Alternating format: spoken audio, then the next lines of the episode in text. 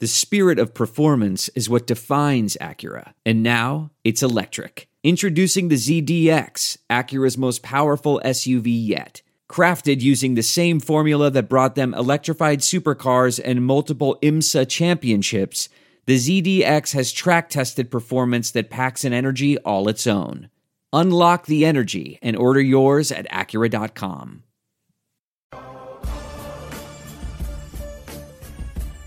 Welcome to the Varsity Club podcast, the Hail Varsity Yearbook, the 2019 Hail Varsity Yearbook has shipped. It's on its way to people's mailboxes, PO boxes, front front doorsteps, dogs, mouse, whatever you want, whatever whatever your mail comes to, it's on its way. Uh, and this week, we get to say the three greatest words in niche Nebraska podcasting. Vogues is here. Brandon, what's up, man? Hey, how are you? I don't know. That that seems like uh, overselling it quite a bit, but but I'll take it. I appreciate the flattery, Derek. Yeah, always. Vogues. I was gonna say Vogues is on the line, and then I was like, nope, that's four words. Don't say that. So we'll workshop it. We'll figure out a way to get it in there. Um, it's been a while, man. What's new? Uh, not not a whole lot. I I went to Maine last week for for a couple of days away, so so that was good. Um, well, I guess the big thing that's new is the yearbook is officially here. It is officially landed, um, and is on its way to people. So so that's always an exciting time for all of us. But yeah, those are kind of the two big things for me over the past couple of weeks, I guess. Yeah, I got my yearbook yesterday. I picked it up yesterday. We're recording this on a Thursday afternoon. Um, I picked mine up yesterday they are uh, on their way out to other people. You'll be getting yours soon. We'll talk about that in a little bit. Um, but it, the the first thing I kind of want to talk to you about is just it's just sort of a if you've got something that you hate and you want to rant on it for a second, I'll give you the opportunity to rant on it. I'm kind of curious. We're in like the absolute dead period. So there is nothing going on sports wise right now. Everything is in the off season, and, and football. We've got like a month left before we really start getting into football stuff. Uh, coaches are taking vacations. People are out of town. I mean, we are in the in the heart of off-season dumb debates. What is your least favorite off-season talking point that happens? And it can be college football, it can be whatever. But what is what is the thing you hate seeing the most that comes up year after year after year? Yeah, um, it, it, might be body type slash size discussions. Um, you know, it, this is always big, bigger, better, faster, stronger season. Yep. Like no team has ever has ever gotten worse. No team has ever, no one has ever said, "Man, the guys look a lot smaller this summer. I, I think we're in trouble." Uh, it's always the opposite way, and, and you know, and, and I get it. Like there are some guys where you legitimately notice it. You kind of, kind of can't help yourself. Um, but in terms of the actual meaningfulness of those those kind of observations I've never found them to to have that that great of an impact. By the time you actually get into fall and you're like, oh, it's just about playing football again. Um, w- what the guy looked like after I hadn't seen him for a couple of months really isn't relevant most of the time. So so I'd put that at the top of my list. That's probably my least favorite question that gets asked of these players is how much weight have you gained?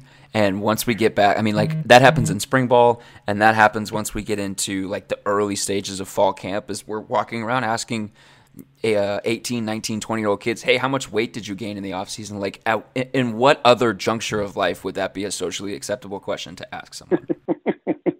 None. Um, you know, and a lot of times, like Mick, Mick Stoltenberg talked about this. I remember a lot, a lot last fall. Is like, so he was a guy who put on put on a bunch of weight, um, and he basically did it so he could like withstand the losses he knew he was going to have during the season um, it's kind of like, well, put it on now when we can because you do so much more when you've got practice every day and a game every week that it's it's going to come off. So it's just it's it's one of those strange things where you're talking about a guy's body type and, and like you said it, it, gets uncomfortable pretty quickly so my my least favorite thing is like preseason polls and, and award watch list so the watch list thing is just like are, do you want to be on the John Mackey tight end watch list? Do you have a pulse? All right, cool, you're on it. Those things to me are like they, they seem very insignificant, but the the preseason polls, I hate them. I don't think we should have a poll in college football until we get to like week four or five. And I will take this to my grave because so I, I made notes every year since 2012. That's as far back as I've gone. There's been a team that's been in the top 10 of the preseason poll that finished the season unranked. Wisconsin was number four last year, unranked. Florida State was number three the year before, unranked.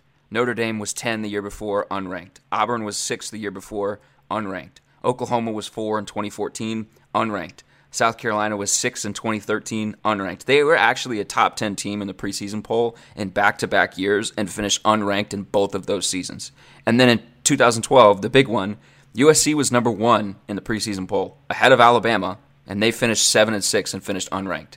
These things are dumb, and I hate them. and I think it's like it, it's the the.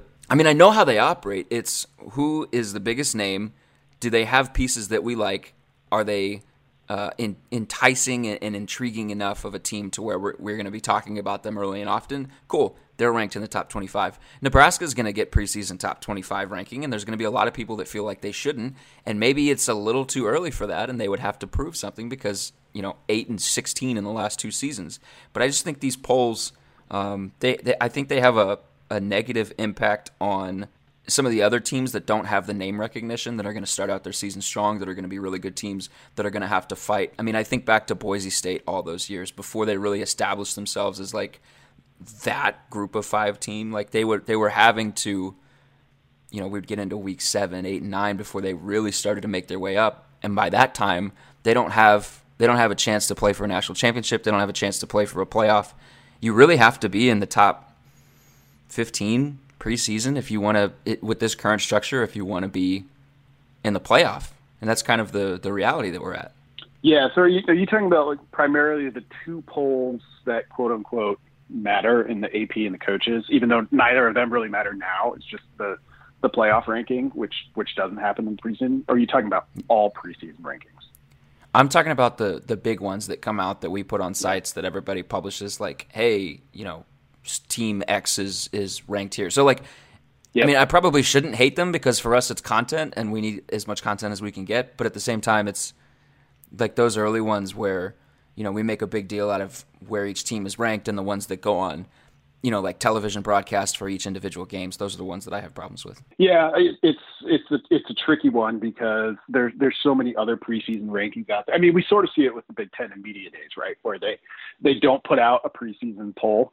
for within the conference. So Cleveland.com does it, and that's just, everyone just uses that one. Um, so you know, when you're looking at it from the AP and coaches poll perspective, it's kind of like, well, if we don't do it, people are just, you know, they've got to put a number next to a name on the bottom line from somewhere. Uh, might as well be ours.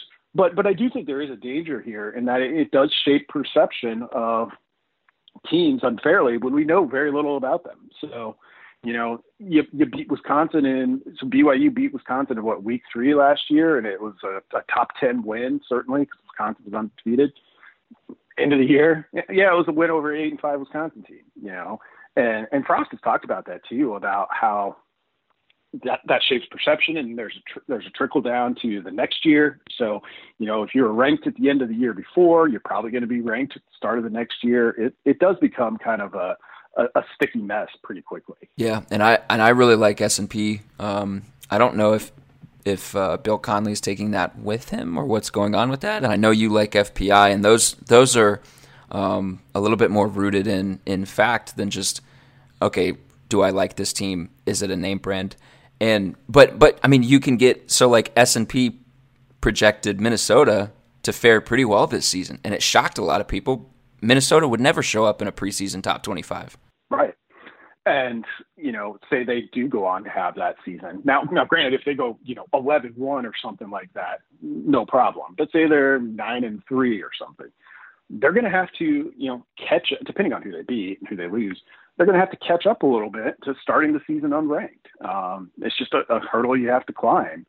So when you're already mented as, yeah, we think you're the 20th best team in the country, and if you just hang right there, well, then you'll you'll just be that. Um, but it's it's hard to come from 38 to 20th.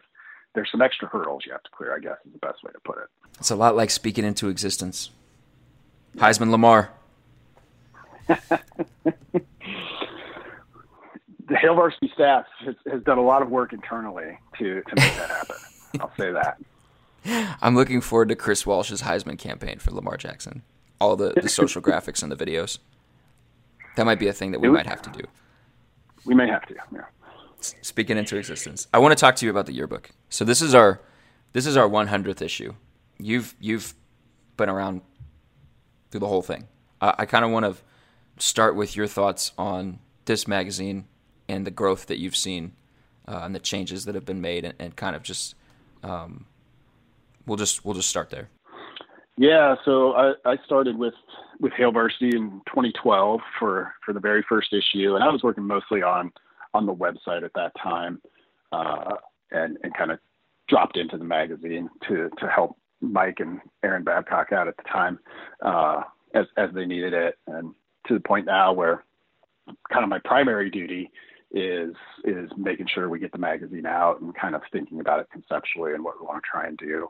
I think we've you know we've made a bunch of cosmetic changes over the years. You know, some pretty small. The magazine still feels like the same magazine I think as the first one we put out, but I think we've kind of as as we've gone through changes to the publishing schedule. You know, it it seems insane, but the, that first season we put out a magazine a week.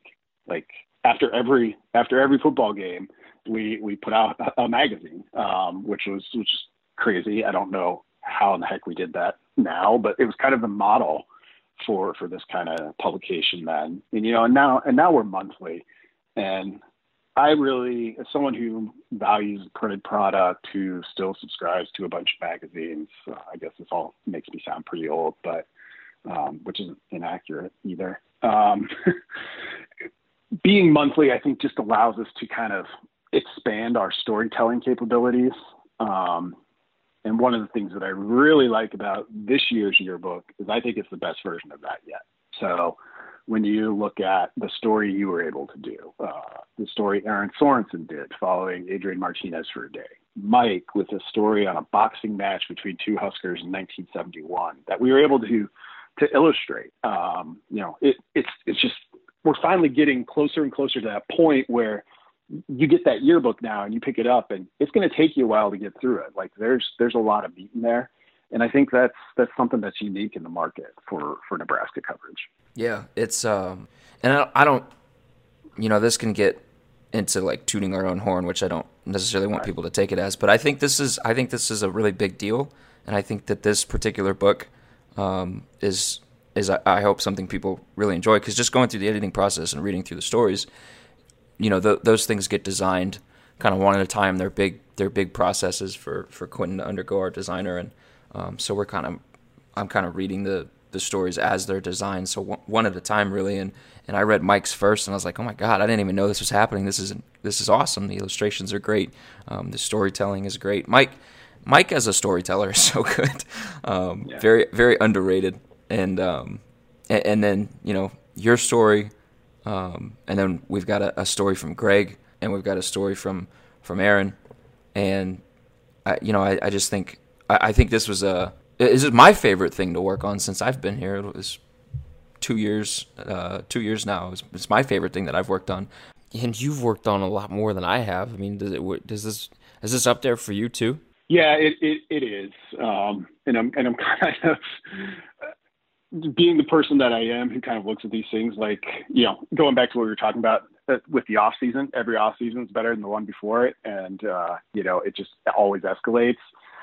You do have trouble kind of testing or trusting those statements sometimes, but this this is the best magazine I think we've done. Um, it's the one I'm I'm proudest of, and it's because of those stories. You know, the the back part of the book, I think we've we've hit on a pretty good formula for for how we preview Nebraska position by position. How we use photography has has really been a strength of the magazine from from day one, I think. Um, and then the opponent previews, you know, spend a lot of time on those, trying to give people at least a little something different. Give them enough of what they expect. You know, returning starters, like what were some of the stats, but but give them a little bit more than than what you might find in the pages of of the big national publications where you just want to know like a little bit about Minnesota because you know it's a big game for the Huskers this year. So the difference for me was was really what we were able to do in that that front half and the stories we were able to tell, and, and it's really energized me kind of going forward because to okay we if that's the top level that I think we've reached, like, okay, what are we going to do next? And and I think it it should help us have a lot of confidence going forward to to continue to pursue those things. Day by day, my guy. There you go. Issue by issue. Issue by issue. What's the favorite thing you, you've been around for a while? What's the favorite thing that you've covered for Hail Varsity? Um, let's see. The up until kickoff, the the 2012 Big Ten championship game, like the day before being in Indianapolis, and you know you've just kind of got the standard like here's both coaches in a 10 minute press conference, and you know they take a photo of them holding their helmet, all the all that standard kind of stuff. But like the buzz around Nebraska at that point, like being in Indianapolis, they were playing a Wisconsin team that was eight and four, I think. And the whole Bo era had been well, they got close twice in the Big 12, couldn't get there, came into the Big Ten with some momentum, and I just remember kind of the feeling around that um, up until that point, and then the game started, and it was the worst massacre I've ever seen uh, on a football field in person.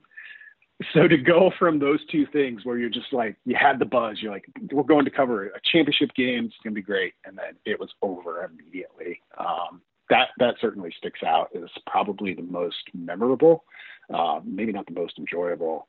I haven't covered, so I went to the volleyball Final Four two seasons ago, the in between season, the season in between the uh, national championships. Um, which probably you know Jacob's better at volleyball than I am anyway, so he got to cover the two national championships. But otherwise, those would probably be up there because high level volleyball is pretty tough to beat too. Yeah, you guys sent me to the Final Four last year, and, and that was the first time I'd ever seen a volleyball match in person, and that was something special. Um, I'd watched it on TV. Like, whenever we go on trips, you always have it on the TV. And, and so I'd watched it on TV, but I'd never seen it in person, and that was, like you said, high level volleyball is, is, is something special. The quickness of the game, the pace of the game, uh, just the the ability. You can't, and, and I was afraid. I I was absolutely terrified to look down at my laptop or to look down at my notes for more than like a second or two because I was convinced that we were I was going to get hit in the face with a ball. And we were sitting like right along courtside. Yeah, yeah. When you get there for those for those big events where they put you basically you know, courtside, like like they do for the NCAA tournament. You know, when you see all the reporters that you kind of recognize from Twitter, you're like, oh, there's that person at this regional. With volleyball, I mean, there are numerous instances, but they, those can be laptop destroyers. Like it is way more dangerous, I think, than the six eight. Well, it's not more dangerous. It's more common than the uh, six eight power forward flying into your lap. That could also damage your laptop. But volleyball, you got to keep your head on swivel. I've always wondered what it's like to sit. We're getting off on a crazy side, but I've always wondered what it's like to to be sitting at one of those courtside seats at a like an NBA game, and you know, a, like you just said, a six eight forward comes crashing into you. I've always wondered what that would feel like. Is that weird? Not great. Um, no, I mean I, I understand the curiosity. Um, I guess it's nothing I want to experience. I do kind of wonder like how bad would it be now that you mention it. So no, not yeah. weird. You, you converted me. Okay, cool. It's one of those things where I'm like, would this hurt? Would it just be like, oh, you're like sweaty and uncomfortable now? Would it be like you've had a drink spilled all over you? Like, what would be the sensation? Maybe that's a weird thing to wonder about, but I wonder about weird, weird things. So uh, there's that. I'm gonna try to steer us back on track a little bit. You you mentioned the uh, the Wisconsin game, the Big 12 or the Big 10, not Big 12, the Big 10 championship game in, in 2012 that wasn't really a championship game. Um, that that feeling, I kind of have experienced that similar feeling at a couple of games that I covered when I was in school. Um, I, am kind of curious. Do you think we're going to get that this year? Could I for think, any uh, game? I think, yeah. Well, I I think that Ohio State game is going to be you know be a pretty electric atmosphere if if everything goes as as we think it might for both teams right now. Um, that'll that'll rank up there with sort of the best I think regular season games. There's there's still just and you know better better than I do probably because you got the chance at Oklahoma to cover probably some more of those those bigger games in the in the postseason. Um, but like I think back to the Peach Bowl where I went down when UCF was in that game. Um, that was you know a, a big atmosphere it's probably still not quite as big as the conference championship game, just because you know exactly what's on the line. Um, So if you're asking me if I think Nebraska could get to Indy, yeah, I do. I, I, I really think they could. Um, I don't know if I would predict it at this point. Uh, I think I, I, well, I know I have Wisconsin ahead of Nebraska in terms of my Big Ten West power rankings, but Nebraska's second. So you're, it's it's going to be it's going to be an interesting year in the West, which we've you know said numerous times over over the off season. Uh, a lot of things could happen there, but Nebraska getting to Indianapolis is is one of those options. You might as well just go out on a limb now because Erin Sorensen has already said ten wins and Adrian in New York for the Heisman. So if I predict Nebraska to go to Indianapolis, does that unlock his his invitation to New York? Because I know hers was somewhat conditional. Yeah, hers hers was absolutely conditional. Hers was if they get ten wins, he's going to New York City, and, and I keep trying to make it. Nope, Erin has predicted ten wins, and he's in New York City. But it, I, I mean, I think that's a very interesting question. That's a really interesting topic to me. Is is is there a number, a win total um, that Nebraska has to hit for him to be in the Heisman, or can it be? I mean, does he have like the raw potential and, and the ability in this offense to do sort of like what Tim Tebow did when Tebow won his Heisman was, you know, that team was like seven and five, I think, and he won it anyway because he was unstoppable. Um, I mean, I think I think everybody thinks Adrian's going to be really, really good. Is he going to be really, really good this season? I don't know, but if he has a really, really good year, like, is there a a win total that Nebraska has to hit for him to be an actual legitimate candidate? Or are people just excited about him enough to where if he has a really good season, it might not matter if Nebraska's you know seven and five or eight and four like people expect. Yeah, I think I might be wrong, um, but I think the year Lamar Jackson won it, Louisville was maybe nine and four, so eight and four regular season, um, perhaps, or maybe somewhere around there. But like his his numbers were insane. So you either have to like be so sky high numbers wise um, or you have to be very good on a very good team. And, and, and I think there's probably an argument to make that Nebraska is going to need Adrian Martinez more, and thus his numbers might be higher than Clemson needs uh, Trevor Lawrence or Alabama needs Tua. Now, those guys are going to put up great numbers because they're they're surrounded by great players and they're great themselves. But if you're talking about kind of the finer points of, of differentiating that, yeah, I could see Adrian Martinez putting up the biggest numbers of, of that group just because, well, Nebraska's probably going to need him to. Uh, a lot of it depends on on what the offense is capable as a whole, though. I think that's a good way of looking at it. To answer your question, Louisville was eight and four in the regular season, and then lost their bowl game, so they finished eight yeah. and five the year he won it. Yeah, and he had something like over fifty combined touchdowns, I think. Like you're you're, get, you're getting way up there to to win it at that level. And he came in, you know, as as one of the leaders and like never disappointed and had a ton of highlight plays. Yeah, yeah, he that, had 3,600 yards passing, 27 touchdowns, and then 1,600 yards rushing, and eight more touch, 18 more touchdowns on the ground. So, yeah, that's getting it done. uh, in in in true um, off-season fashion, let's do dumb debates. I, I published a, well, I wrote, you guys published a seven things that I want changed about college football column over the weekend. Um, I want to ask you, I, I, wa- I wanted you to come up with three things that you would want changed. But first, I want to get your thoughts on that piece that I wrote. And feel free to tear into me if you want. It's not going to hurt my feelings. um, well, one of them, one of them we kind of share, I think. Some more on that to come. Uh, targeting rule fully on board with. Uh, another one. I'm giving this away for you because you wrote it and you may remember what order you went in. Another one we share. The get rid of punting one perturbs me a little bit. I and as you know, I, I have crusaded against kickoffs in the past. Um, yeah. So that that's my piece of the, the, kicking game that I'm willing to to go without. Um, I, I do wish teams went for it more. Punting is like a whole so back when football started in like the mid 1800s there are basically two versions of it one that looked more like soccer and one that looked like more like rugby. Um, punting is kind of a vestige of that and it does achieve something. Like you you can trade field position. It's not sexy or fun. Uh, we make fun of iowa for doing it too often which is which is fun um, but neither here nor there.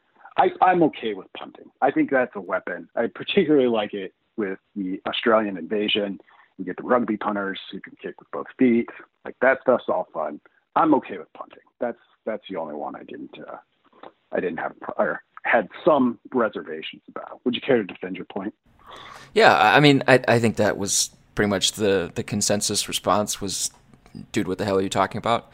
Um, the punting thing, the punting thing to me is, you know, if if you, I because I read I read an SB Nation piece that was like any team that punts loses one point, which in theory is kind of interesting. If you got into a situation where you were losing a point every time you punted, it would literally change the the the risk reward calculus of every single play. But you could get into a situation where a team has negative points for a game. And I don't know how I don't I, I don't know how that works. I don't know I don't know how that would work. Um so the, the punting thing to me is I, I think teams punt too frequently. I think teams are too conservative. I think I I think the field position thing to me, you know, and I kind of posed this on our forum was you you can go, like let's say you start uh, pinned back, you're you're pinned in your own territory. You start inside your 10, 10 yard line, and your first two plays are let's say you get an incompletion and then you get a sack, and you're looking at um, let's say like third and seventeen from your I don't know five yard line. Like if you can't punt then what does that third down play call look like? Are you just trying to get some of that yardage back to set up a, a huge fourth down? Or are you trying to go for the whole thing and potentially leaving yourself, you know, vulnerable to a, a fourth and, you know, whatever it is inside your five yard line? If you can punt, then you can kind of just say, well, we didn't we didn't accomplish our goal for this drive and you're one 60 yard punt away from none of the mistakes that you just made mattering because you flipped field position and, and you can come out. If you can't punt, then you're in a situation where you either get that fourth down conversion or the other team starts five yards away from a touchdown and your defense has to come out and make a games a potentially game saving stand. I just think that that whole thing to me was all about ratcheting up the intensity and ratcheting up sort of the the the play to play importance. Yeah, it definitely ups the intensity because in the example you mentioned, you know, you're third and 17 inside your five or at your five. Like your third down play is just a, a nothing play anyway. You're just trying to get out of there, so you hand it off, you know, on an inside zone, and you take your three yards and punt it away. So that's two plays out of you know that four play series that were basically just dead, nothing plays. Um, yeah, and it does it, it does feel like a little bit of old school football still. And you know, as as we've grown in terms of statistically and people look more and more at kind of expected point values based on, you know, down and distance. Like anything like outside of your 20, um, it almost always makes more sense to go for it. If you if you're willing to look at it that way, and, and a lot of coaches aren't because they'll get judged too harshly for looking at it that way. But it's like this punt in the exchange of field position is costing you, you know, it's making you this much more, this much more less likely. Boy, I butchered that twice now. Um, for for your win probabilities um, than it would if you were just to go for it. And it's we're not at a point to quite look at the game that way. So. 10 years from now, we may we may return to this piece, Derek, and you may you may be needed as a visionary. I don't think that's going to happen. Um, I, I, mean, I, I, I don't know. I don't hate kickers and I don't hate punters. It's my brother was actually giving me a hard time about this. He's like, you know, it's called football, right? And I was like, yeah, but it's not the original football. The original football is over in Europe, and they actually play with their feet. This was just named football. I don't, I don't know why. So hey, maybe that's a fun off-season piece to think about. Why is it named football? Um, but like originally I was thinking, okay, just get rid of all kicking because what they're trying to do is they're trying to legislate out those those situations where one player is standing is stationary waiting for a ball to arrive and 11 other guys are sprinting at them with a full head of steam ready to knock their head off. They're trying to get rid of that so that you're you're you know knocking down the the injury probabilities for players. But and and you sort of have that same situation on a punt but i don't know. It's probably dumb. What what are your three things um, so my first one which i think you you kind of hit on in part and also earlier in this podcast, when you're talking about about Boise State and preseason rankings, we need to stop treating Group of Five football like like a second class version of the sport. Thank I you. hate it. I'm tired of it. I, it's ridiculous to me that these these teams have virtually no path to to the playoff. Like they just people don't view it. Yes, I understand. It's it's much more difficult to go undefeated. I mean, not even much. It's more difficult to go undefeated in a Power Five conference than it is in the G5 conference. But that doesn't mean that Boise State wouldn't also be contending for division conference titles if it were in the Pac-12 or the Big Ten or the Big 12. You you don't know. You can assume that based on strength schedule, but it's a big one, and to just write those off, um, it's I, it's never sat well with me. It never will, and I think the only way around it is you do expand the playoff to eight and one of those eight spots goes to the G5 champion. The thing that the thing that everybody likes to just kind of gloss over is TCU is in the Mountain West Conference. However many years ago they were, and they were going to a Rose Bowl, and everybody was talking about, oh, well, if you put them in a Power Five, they're not going to do the same. And then they go to the Big 12, and TCU is still a powerhouse. They might not be going to a, a Rose Bowl year after year, but they're still a really good team. They're a team that nobody in the Big 12 likes to play, and they're a team that a, a couple years ago was a shared Big 12 title with Baylor away from being in the college football playoff. Like the the, the assumption that those teams can't compete with Power 5 teams is dumb. Yeah, the, the the only reason they can't is because we won't give them the opportunity to prove it. Um, and I understand, like there, there's got to be more than five conferences, um, at least as the game is currently situated, and you're just going to have some conferences that are worse than the other ones. But to just blanket, I mean, even calling them group of five versus power five kind of starts the problem right there. And I know I do it all the time.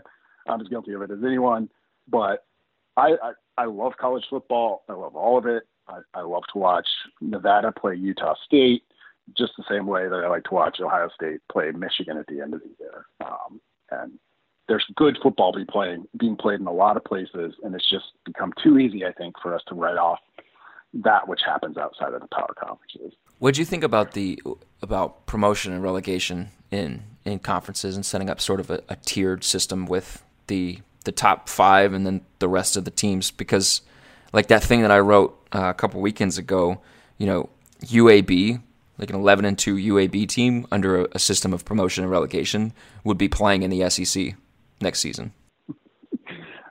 I, I love it in theory, and I love it for a lot of sports because I love it in soccer, where we actually have it and it happens, and it's it's fantastic. I just don't. I don't think it's ever going to happen in America because it wasn't part of it from the start, the way it was with soccer, and so the idea of people for people of UCLA, if it finishes last in the Pac-12, not being in the Pac-12 for a year, is just like too much to fathom and even if it were to make the conference better for for that year, because you'd move up, say Boise or or San Diego State or somebody like that, it's um, it's it, it just seems too entrenched. So I like the idea in principle. I think it would be a ton of fun. I just don't. I don't think that's a hurdle we're ever going to clear.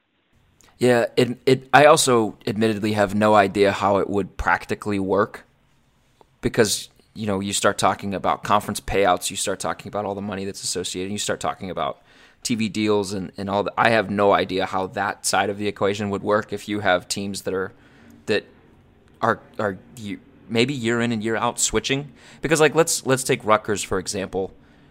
If you dropped Rutgers out of the the Big 10, would they be do you think they would still be a terrible team and, and a and a bottom of the barrel team in a lesser conference or do you think there there's a chance that they could be um, sort of like those teams in, in, the Premier League that you know they kind of flip flop between um, the yeah. top spot and the Champions League back and forth. Yeah, with what with Rutgers as it is right now, I'm not so confident that they would you know drop out of the Big Ten and then stay you know dominate uh, whatever kind of East Coast league they they fell into.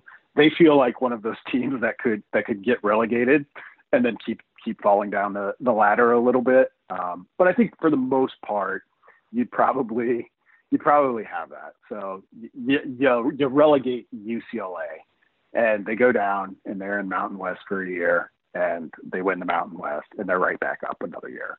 that's probably what happens most of the time. But you know, it'd be interesting because say Boise State was the one that replaced them. Boise State that first year, I don't think is finishing last in the Pac-12. So that means they're going to move up. UCLA is going to come back, and somebody else is going to have to drop out. So it, it would be interesting because then you would truly get kind of the meritocracy. Then you could really have a Power Five G5 divide uh, because everyone would be earning their spot in those power conferences. Yeah. Yeah. Yep. It, and probably have Oregon State would be that team that keeps dropping and dropping and dropping. That's true. Yeah. yeah. So you'd have so you'd have those two on both coasts that would be relegated, maybe never to be seen again. Oregon State and Rutgers. What was your ah. your number two thing that you would change about college football? Yeah, this one this one's pretty minor, but we're getting to that time where we get into hey, here's here's your week one preview. I don't want any more big neutral site games. Those don't do anything for me. Kickoff Ooh. Classic, like every time I watch them, I'm like, this would just be better if it was at one of these schools' stadiums. I would rather see Michigan and play Alabama in Alabama or Alabama play at Michigan. I don't need to see Jerry World again. I can watch it every week on the NFL if I want to see it. It's a cool stadium. Like, and it, you know, it's it looks cool. It, it's fun. The games look great there. But college football is just such a great on-campus event that I think taking these things off campus doesn't. It, it takes something away. So why, why why do we need to do that? Let's just let's just put it, keep them at home. Uh, and obviously, things like Texas, Oklahoma, those things are exempt. Um, I'm just talking about the big ones, like, hey, the Mercedes-Benz Dome is new. Let's let's go there. Interesting. I'm not going to argue with you because um, I've seen a lot of expanded playoff proposals that include like quarterfinal games at school sites, and I think those would be incredibly fun. So that's an interesting idea that I didn't even think of. Yeah, I, I I'm a big fan of home playoff games. You know, if you watched it, I remember watching Weber State last year uh, in FCS playoffs. And it was awesome. It was freezing cold. They lit, lit a bonfire like corner by the corner of the end zone. Everyone there was amped. It was like four degrees. It was like home home playoff games are awesome. Um, and it's good. You know, that's a pretty big advantage for a team that's earned earned the higher seed. What if you got like a a Central Florida Michigan playoff quarterfinal game in the middle of December, and and Central Florida has to go play at Ann Arbor. Yeah, that I mean, would be a culture shock. It would be a culture shock. It would be. I mean, you think about that perspective game in terms of, oh well, this is the team we had to include because they expanded the playoff and people like Derek and Brandon made us give them a spot. Um, and now they have to go and prove it to them, prove it against a, a team in Michigan who is going to be cold, it's going to be ugly and dirty, and got to go do it. Um, everything about that seems great to me. Yeah, that actually seems fantastic. Okay, what was your what was your third thing? Yeah, the third one shared with shared with your list. We, we got to stand, standardize conference games, and I think I think you just go to eight. Everyone plays eight conference games. It's a problem because the Big Twelve doesn't have enough teams. They got to figure their stuff out. But I think, and I, I say eight instead of move everybody else up to nine. Um, I, I like the chance for additional non-conference games. I like teams to have a little bit of control over what they do with those. So if everybody's at eight, at least it's fair that way. As it is now, you know, the conferences that play one more beat each other, each other up more, and you go back to sort of the rankings problem. Well, you got a bunch of teams that have one additional loss. That's half of them. The teams that get the the the win in those games get it over a team that doesn't look quite as good. It reflects in the rankings. It reflects in next year rankings, and it just becomes kind of a tough thing, particularly when you look at Big Ten West as kind of best case example. How do how do we get to a point where the Big Ten has three or four ranked teams from the division in, in the preseason? It's it's going to be hard. Um, I think they've got that many teams who are good enough to be that this year, but they won't because it just kind of it's viewed as they beat each other up. So I'm a big big proponent of let everyone play the same amount of conference games. You're never going to fix the conference strength thing and make it totally even, but at least you can make the, the number of games they play the same. So, are you in favor of any kind of of regulations on what they can and can't do with their non-conference games? Like, do you want one game against a, another like Power Five team in the non-conference? Like, do you do you just say it's open season, do what you want? Do you think like their team shouldn't be. I mean, because Clemson has played two FCS schools in the same season twice since Dabo Swinney took over. Like, do you think that's a problem? Um,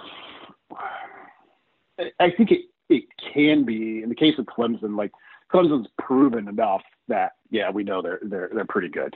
So you could argue, well, then why are you, why are you playing these FCS teams? But as someone who enjoys FCS football, like those are an important part of kind of the ecosystem. Those, those teams need those games, and some of those teams are good. So with non-conference, I don't think we need to to legislate what you can and can't do there yet. I think we're already starting to see with long-term scheduling that people see the need of if, hey if we want to be a playoff program we need to add some some games that people are going to notice in the non-conference so i think you can kind of let that work for itself uh, at least for a little bit and if we see that it becomes a problem after you know we've done all these things we've expanded the playoff we've made everybody play eight conference games and eight only then if you, you're still having a problem yeah maybe you can you can put in some restrictions on on what teams are able to do or what teams have to do. Uh, could go that way too. So you, you just mentioned something, and I thought about including this in my seven things, and I ultimately didn't. But I, I think we need to change the way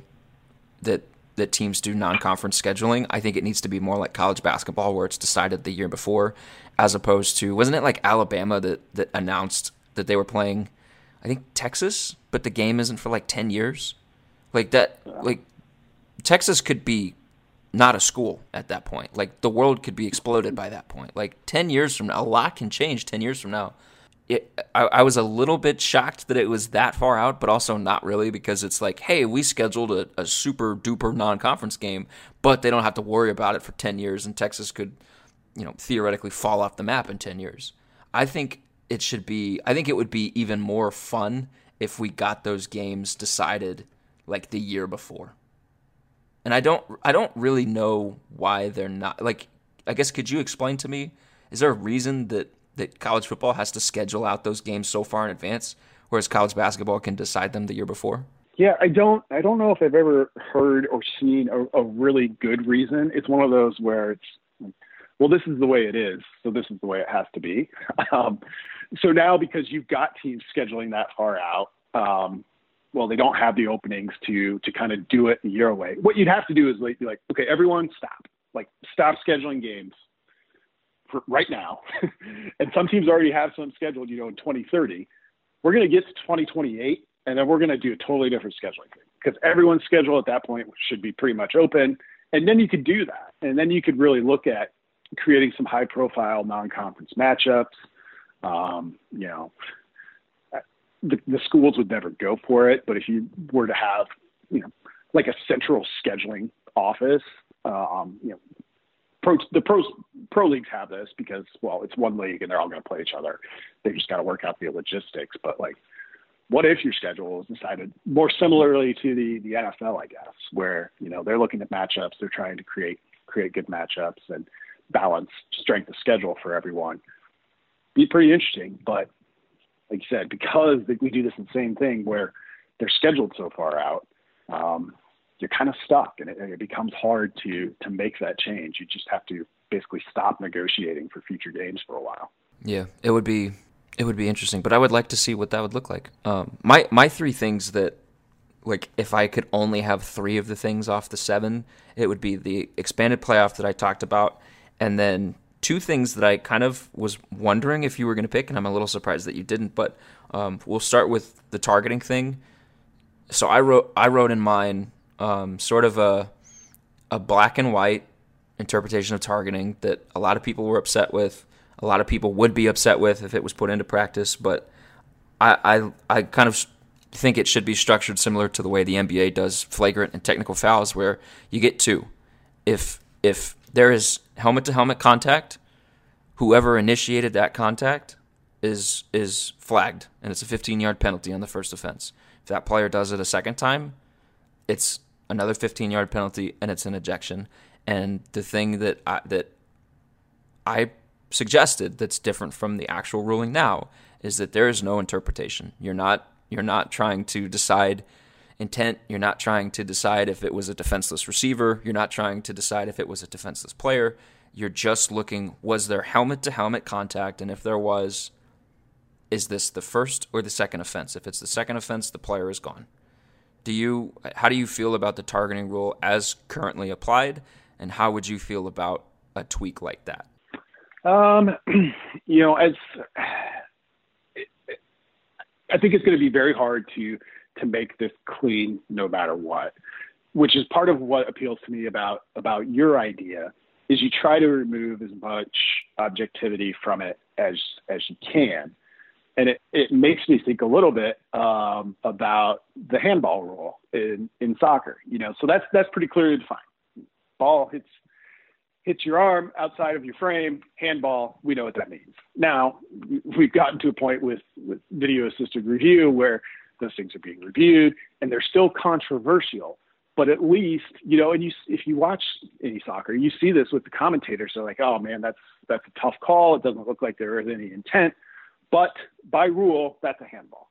And everyone can at least just move on at that point. So, so I think that one could, could have some intrigue for me. So my my justification behind it is, I mean, and everybody talks about sort of that like doomsday scenario where hey, if we don't do this or if we don't make the game safer, the game's not going to be around.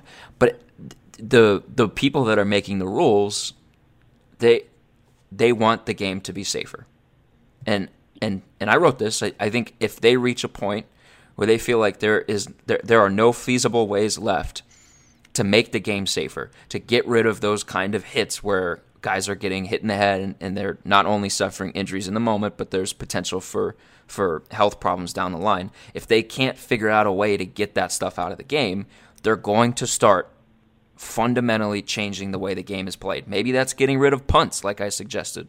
Maybe that's getting rid of kickoffs, like they're trying to phase out.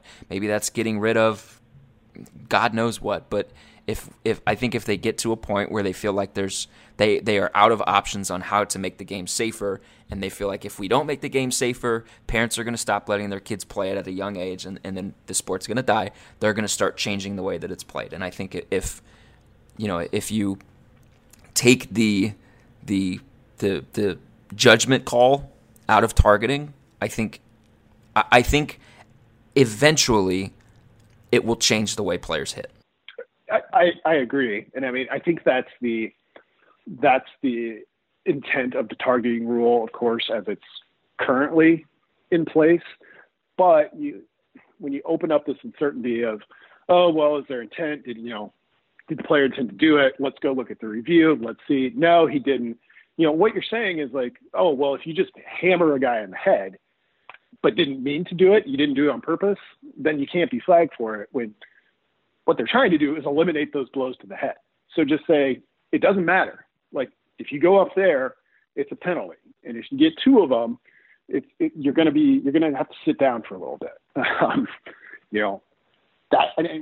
It's not surprising that there's resistance to all of these kind of ideas. You know, and that's kind of the way it goes with potential changes to something people care deeply about. But you're right. The danger here and you know I don't think it's imminent, but it's it's there. You can't ignore it. Is that well? If you resist all of these changes each step along the way, at some point there's going to be none left to make, and then what do you do? Um, and then you're faced with some really tough choices. My third thing I was. wonder if that's why. One, one second. I wonder if that's why Vince McMahon brought the XFL back. Just thought of this. Vince McMahon. So some future, far off future, where football is outlawed, at least the NFL is that would be great for Vince McMahon. He would have he wants his XFL to be like an outlaw league. Be like, yeah, this is a sport so dangerous that like the guys have to pay us to play it. They just love the game, and then that's it. I think that's the play. Anyway, your third wow. thing. Wow, I didn't even think about that.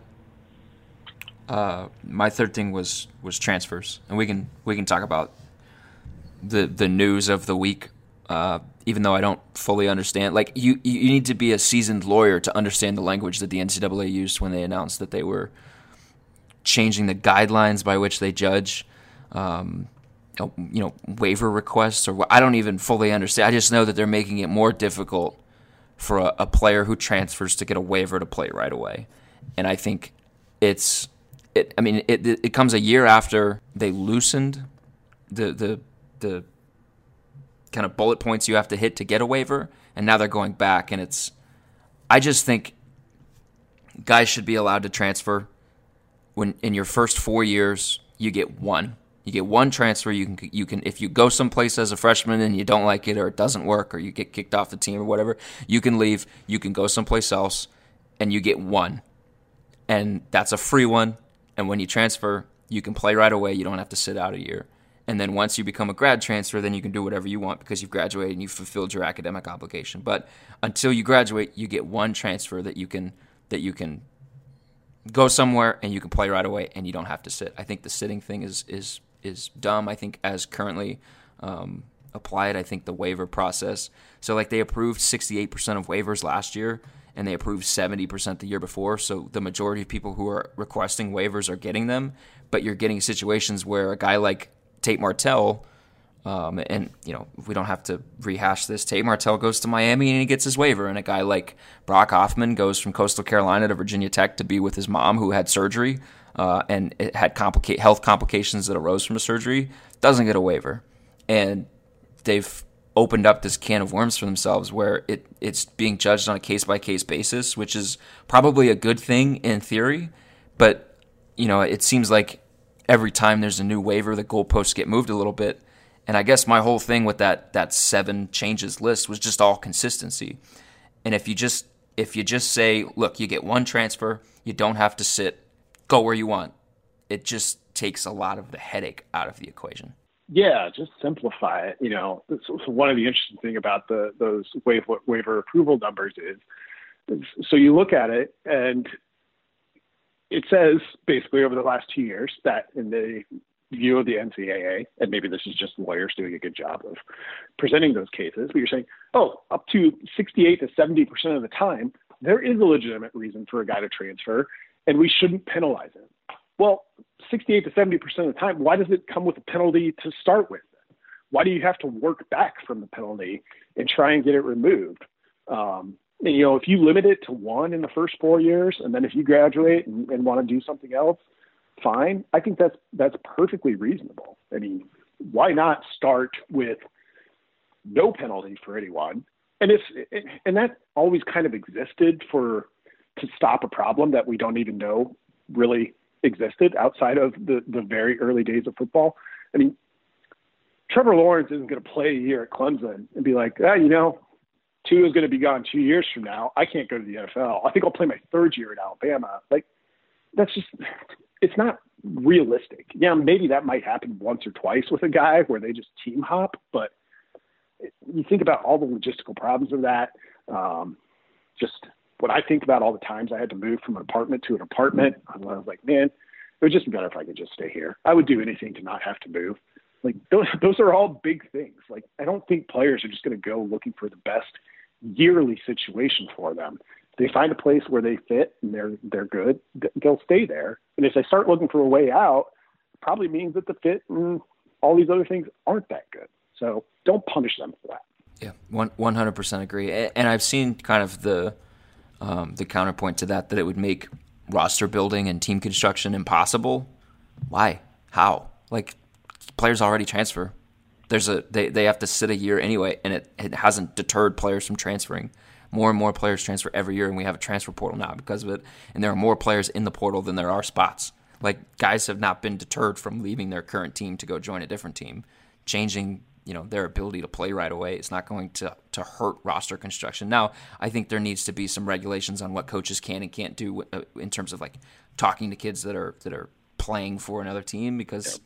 You know, I've seen a bunch of people that say it, it doesn't need to be free agency like the NFL, which is fine. It doesn't because these kids aren't getting paid, they're not signing contracts, whatever. Um, but you know, I, the roster construction argument to me is a little like, like why? Like I don't. It's I don't think I don't think that would happen. No, I mean roster construction is already kind of a skill, and it would just underscore how important it would be. And you know, and we a lot of these recent changes have been made in the name of quote unquote player wellness, you know, whatever you want to term it. Um, well, if all of a sudden keeping guys on the roster, guys that you as a coach picked and thought, yep, they can play for me, they can do the things that we need to do, and I want them on my team. Being able to keep those guys then becomes additionally becomes more important. Um, and, you know, we're already seeing that like the archetype of the, you know, gravel in his guts football coach who's gonna gonna tear you apart every every week. But when you're done with your four years, you know it'll be a meaningful experience, and he'll have loved you more than anyone. You just never never once felt it at the time. Like that model is is gone. Like Dabo's not that way. Frost isn't that way. A lot of modern coaches aren't that way. Um, so by opening by allowing players to transfer, I almost think you could argue that you're increasing player wellness for the most most part.